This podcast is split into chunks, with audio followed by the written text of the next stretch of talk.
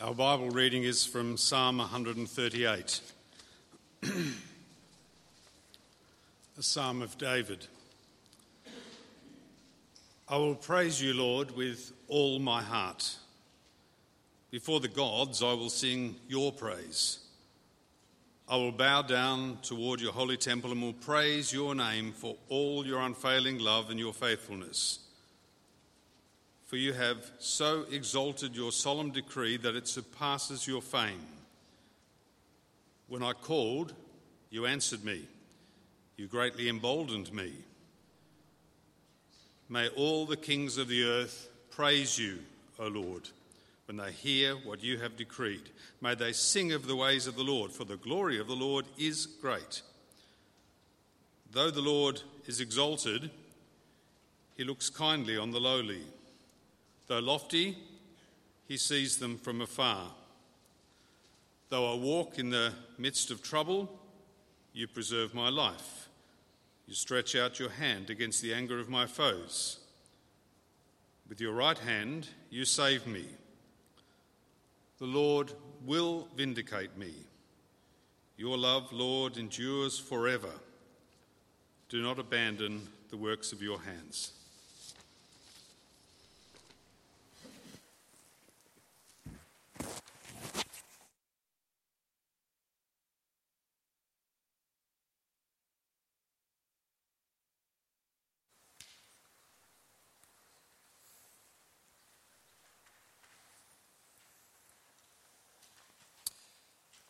Well, in our series of uh, looking at the life of David and looking at a heart after, what does it mean to have a heart after God's heart? Uh, these past few weeks, few months, we've really learned a lot. Learned a lot about the human heart. We've learned what it means to not take personal vengeance. We learn what it means to have hearts that cry out to God amidst life's struggles. We've learnt what it means to have hearts that confess sin and seek mercy from God, and so much more. Today, we're going to finish our series looking at one last thing, one last psalm uh, written by David. And it really looks at today what does it mean for us to have hearts that praise God with our whole heart? And how to foster a life of praise before God. So, as we explore this psalm this morning, I'd just like to commit our time again to prayer. So, please pray with me. Father, we do thank you for your word. We thank you that you graciously have given us a way to know you through it as we encounter Jesus. Holy Spirit, we can't do that by ourselves. We need you to work in us, to penetrate our hearts, to convict us of sin and to show us your glory in Jesus. Father, we pray that you might truly dwell amongst us today. And in, in these next few moments, I pray that you would just see the wonder uh, and wonderful opportunity we have to praise you as our great God with our whole hearts. In Jesus' name we pray. Amen.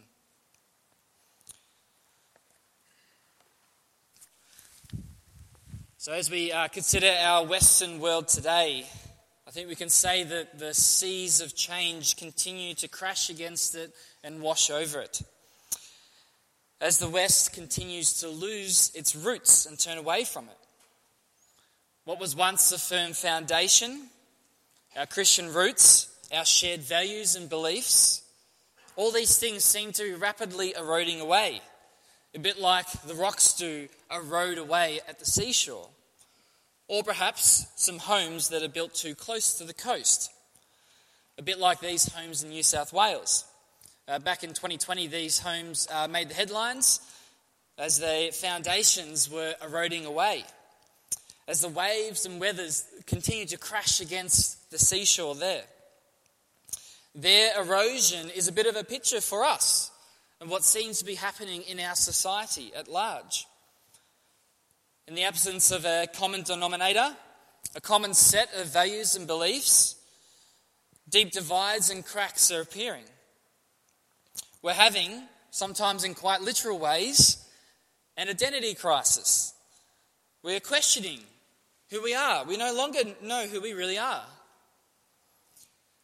Such an erosion can bring with it numerous challenges for the Christian. As Christians, we can all too easily find ourselves not speaking on the same wavelength as our fellow neighbour on issues, on life choices, and actually our whole outlook in life. Uh, Tim Keller points this out in his book, How to Reach the West Again. In our materialistic culture today, that kind of only acknowledges the physical universe, the Christian's understanding of the divine and of, of the spiritual is foreign territory. Beliefs that were once common for our, our Western world, namely the existence of God, the afterlife, sin, heaven and hell, body and soul, these are all alien territory for many people and off bounds for many. Amidst this situation, us as Christians, one of the key things that we face is perhaps how can we continue being the people that praise God in the, in the midst of this? Despite the changes and pressures around us. How can you and I, and us as a whole community, be known for our praise of God? Who continue to declare our love for God with our words and actions. Especially when the pervading culture around us is kind of going in the opposite direction singing praises and worship to everything other than God in heaven. How do we not lose heart? How do we not lose our Christian joy? In our passage today, uh, King David, you could say he acts like a bit of a forerunner for us, a pioneer of praise for God's people, holding up the banner of his allegiance and praise to God high in the sky in the face of foreign gods, foreign kings, foreign enemies. Three groups in our psalm who all didn't have the same allegiance to God that David did. Perhaps you could say David's a bit like an Aussie fast paced uh, bowler who uh, gets out the best batter of the other team and, and yells, runs past the batter with a come on as he runs past, dashes past, and the team gathers around him and celebrates. Or perhaps you could picture an AFL player who uh, kicks the winning goal with six seconds left on the clock, uh, making the whole team and the, the crowd go absolutely bananas. But unlike these sports stars, David's focus is not on his own actions or achievements or glory, but on God's actions as he leads God's people in the way of praise and worship. For us this morning, we have a great opportunity to learn from David about how to foster a life of praise, a genuine praise, not just putting on a face, but genuinely from your heart, loving God. Cultivating worship in spirit and truth with our whole hearts in a culture that doesn't, by and large, acknowledge God. So, this morning, I really want to explore three key reasons that we have to really praise God. That is, praising God for his steadfast love and faithfulness, praising God for his glory, and praising him as God's mission that he's given for us. So, firstly, then, let's consider what does it mean to praise God for his steadfast love and faithfulness? Why is this such a magnificent reason for us to praise God? Uh, in verse 2 in the psalm, it says there that David does this. He he speaks of these wonderful, two wonderful attributes of God that he shouts out to praise, and actually, we as Christians should shout out to God and praise for. These two attributes really declare to the Christian that God's in your corner, like God was in David's corner. For the Christian, maybe a picture could help us a picture of a, an older sibling, or perhaps a parent, or spouse, or close friend who's kind of always there for you no matter what. But even more so for God. Before we dig into any more details in our psalm, I just want to step back for a moment and consider uh, the psalm before it and actually the book of Psalms as a whole, because I think that's important for us to grasp. As we consider the whole book of Psalms, the final form and order of it was likely put together through the post exile period of Israel's history during a time that God's people had come back from exile, having been carried away to foreign nations as God's judgment and discipline against them for sin and adultery in their, in their life. And so the psalm just before us, uh, our psalm today, Psalm 137, it remembers that time of exile. It remembers how difficult it was to sing praises to God during that exile. And in the midst of experiencing God's disfavor towards them. They even experienced mocking at the hand of their enemies to sing. Listen what it says there in verse 3. It says, For their captors required of us songs, and our tormentors mirth, saying, Sing us one of those songs of Zion, in taunt to them. In verse 4, How shall we sing the Lord's song in a foreign land? How were they to do it when they were being tormented? Indeed, how were they able to do that? What's the answer for us this morning? Psalm 137, the psalm before us today. Israel, Israel were to remember King David and God's promises to him. Despite their own unfaithfulness to God, God was still a faithful God towards his people. They were still his chosen people. For David, too, despite all the significant issues and challenges he faced in his life, David knew God's unfailing love, mercy, and steadfast love towards him. Shown most clearly to him in the Davidic covenant back in 2 Samuel 7, a chapter that we only explored a few weeks ago here at Willow.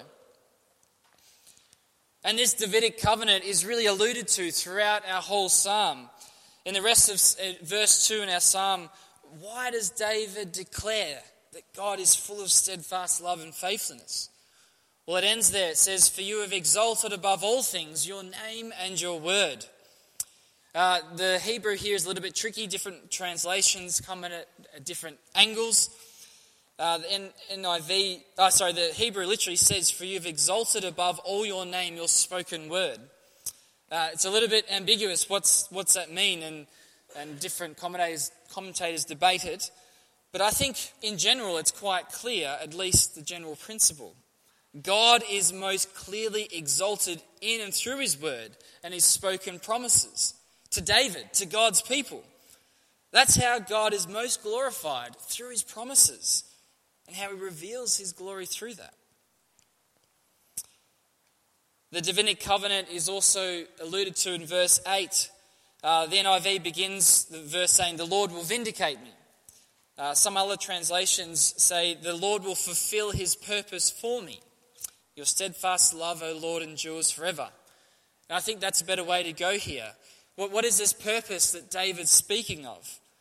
Well, again, it's, it's this promise, this promises of God that he will bring an eternal king an eternal kingdom here on earth, all through one of David's descendants. He would be that king. Just like that post exile community of Israel, today you and I too can dwell on God's steadfast love and faithfulness to us, especially in His promise to be that to us amidst all of life's circumstances. You may recall a time in your own life where God was holding on to you, that you knew His presence and help despite what was happening in your life. A time when, despite the hardships, you actually found yourself being able to praise God, perhaps even more, knowing His loving presence, peace, and comfort. And as time goes on, as you journey with God in your Christian faith, Perhaps you can add more and more situations to that long history of God showing Himself and proving Himself to you time and time again that He is indeed full of steadfast love and faithfulness, keeping watch over you in all circumstances. But do you know what, fellow Christian? We don't have the opportunity only to dwell on God's promise to be that but actually we can dwell on the chief fulfillment of that promise. For God's great King has come. Jesus, the Son of God, the Son of David, came to earth, born as a man in human flesh, the Lord and Savior of God's people. 1 Corinthians 1:20 says there, Paul says, "For all the promises of God find their yes in him, in Christ. That is why it is through him that we utter our amen to God for his glory." In, a face of a, in the face of a culture that doesn't acknowledge God and praise God for his steadfast, praise God then, you and me, Christian, we can praise God for his steadfast love and faithfulness. Praise him that you and I are counted amongst his flock and have received his mercy and forgiveness. And that that has been set in solid, unmovable granite and shown most clearly to us in his son Jesus. This is the first reason, the first cause that we have to praise God. That Jesus now is on God's on the throne at the right hand of God in heaven. Our salvation is secure in him. And if you believe in him, he, you cannot be snatched from his hand.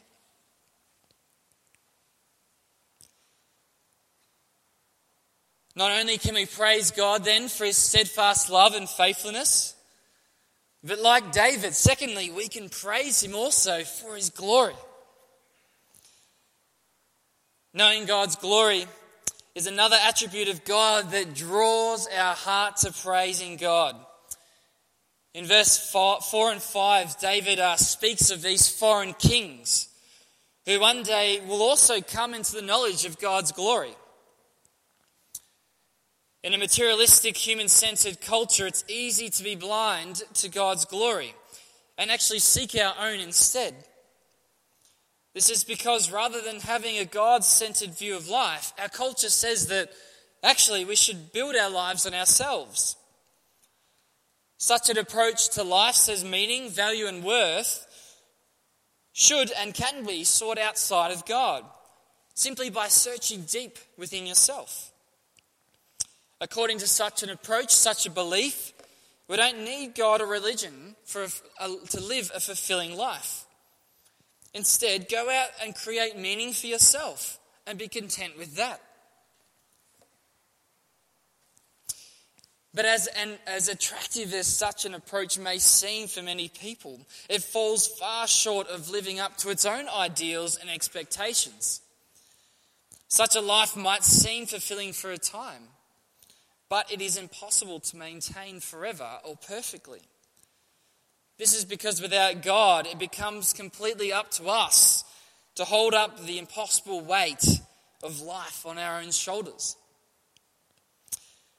Which is impossible because as humans, we are by nature extremely limited, and in our sin, we are fickle and inconsistent in nature.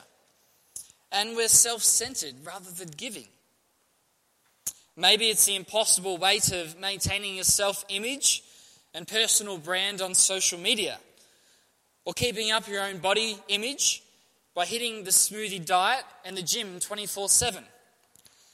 Or perhaps finding your self worth in your own business connections, in your family relationships, or your chosen sexual identity, or the number of high tea brunches that you attend.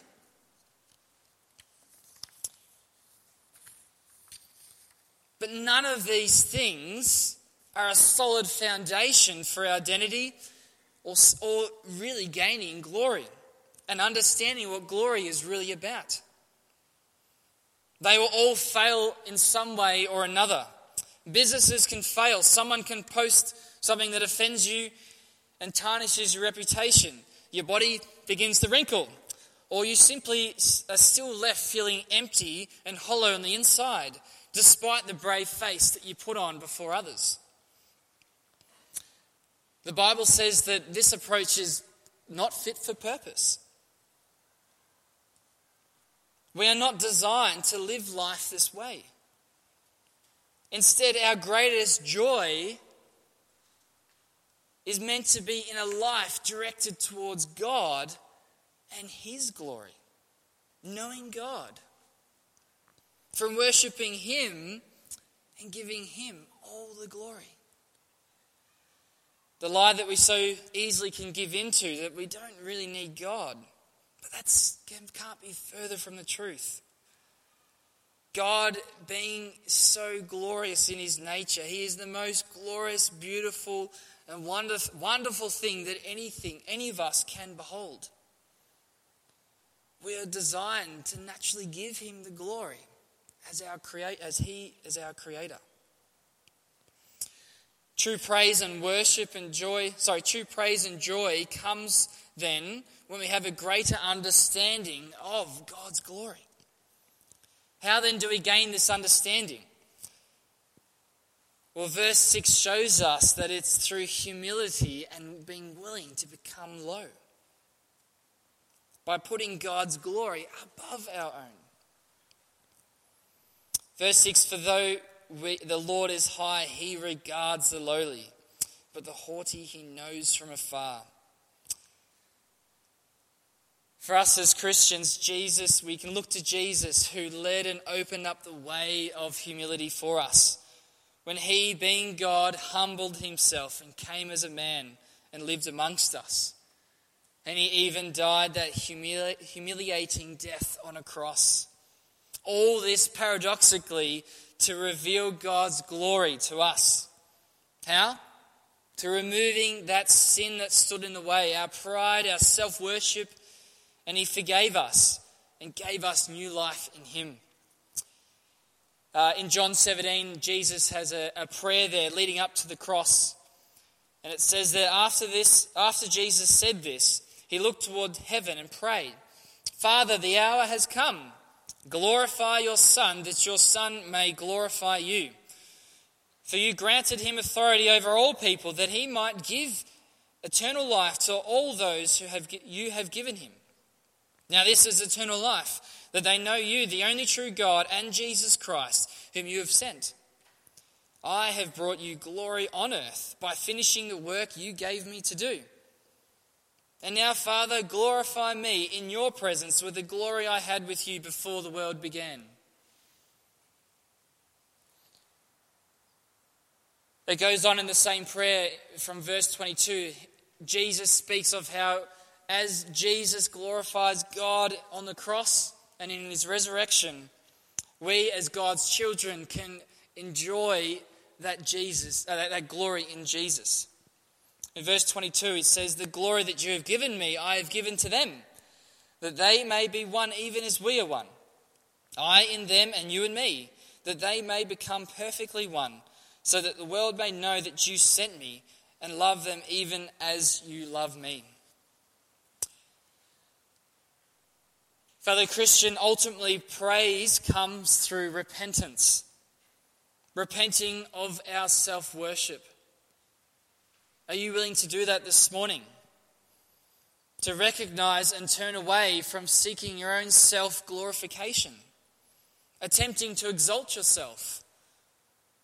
Honest examination like this before God is painful. But to do so opens up true purpose, true fulfillment, true joy, true glory as we see God's glory in Jesus, leading us to praise. It's knowing your small place before such a great and glorious God in heaven who has graciously revealed himself through his Son Jesus. Will you praise God for that?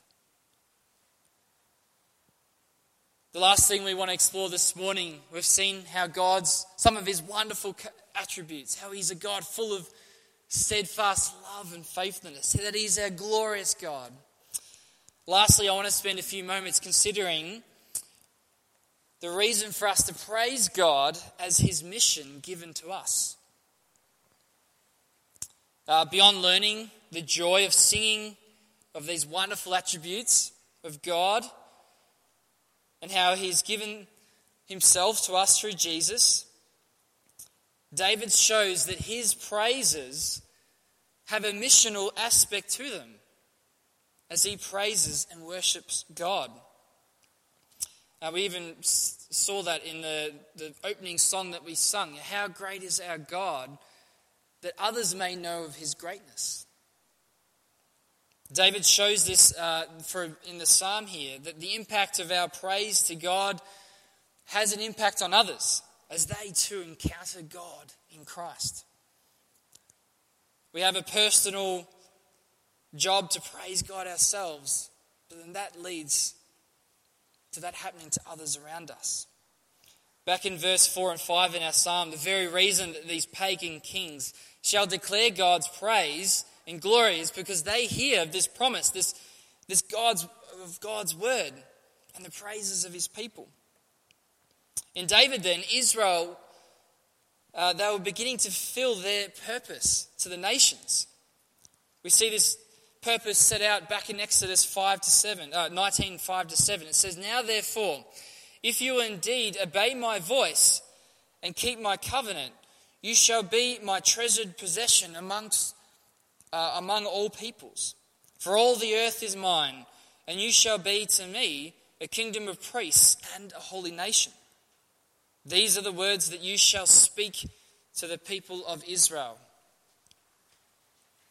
Israel in David was becoming a beacon of light in a dark land, pointing others to God's grace and the true God in heaven and his promise of a coming Messiah.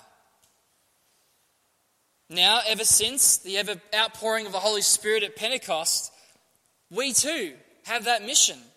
All Christians carrying the mission to the nations through our praises to God. As we declare to others what Jesus has done for us. In 1 Peter chapter 2, 9 to 10, it says, But you are a chosen race, speaking of Christians, a royal priesthood, a holy nation, a people for his own possession Listen to this that you may proclaim the excellencies of him who called you out of darkness into his marvelous light. Once you were not a people, but now you are God's people. Once you had not received mercy, but you have received mercy. I mean, this has mind boggling ramifications for us when we think about it. It means that as God transforms our life, works in our hearts, as we accept God's gospel and respond in praise, God will use our praise, praises and thankfulness to bring others into his kingdom. In other words, your praises are contagious. In the hands of God, we can think of uh, an innocent little girl singing, Jesus loves me, while she quietly plays on a swing. That can be a powerful tool for good in God's hands for an unbeliever that perhaps listens in as they walk by, potentially changing the destination for them in eternity forever. Our praises are powerful. I once heard of a story of a young child who uh, was playing in a basketball team and they uh, just shared their faith with uh, actually his coach and the love that he had for God. Subsequently to this, uh, the coach committed himself to Christ. And many, if not the whole team, also did the same. All through this one child speaking of his love for God. Although weak humanly speaking, your praises of God are powerful in God's hands. Do you believe that? For us this morning, in a culture that doesn't acknowledge God, Will you then praise God as you remember his steadfast love and faithfulness, especially shown on the cross? When you are tempted to glorify yourself, will you praise God for his glory and find true joy in him? Knowing that you have in Christ what you have in him is glorious and a treasure that is above all earthly treasures. When someone mocks you for your faith, will you keep on praising God, knowing that He is working out His plan in this world through your feeble words and singing to God? As we all await that day when every knee shall bow and every tongue confess that Jesus Christ is Lord. Amen. Let's pray. Heavenly Father, you are indeed worthy of all praise and glory this morning and every day. Father, we confess that in our sin we often seek to glorify ourselves. We confess that there are times in life that we struggle to see your faithfulness and steadfast love. Father, we pray that in all life circumstances, help us to see Jesus and look to Him. Help us to humble ourselves, to repent, to confess our sin and self glorification, and give you the glory. And Father, we thank you that through doing that, and through the gift of faith, and through your work of your Holy Spirit in us, you give us a life that is so joyous in you, knowing that you are with us no matter what, because you proved that on the cross. Father, we thank you that despite our sin, you are renewing us. And Father, we have a, uh, an eternity to look forward to of sharing that glory that you share with us. Father, we don't deserve this, but we are so thankful for us. Father, we pray that you might help us to sing praises to you with our whole heart, despite others around us that might not. We pray this in Jesus' name. Amen.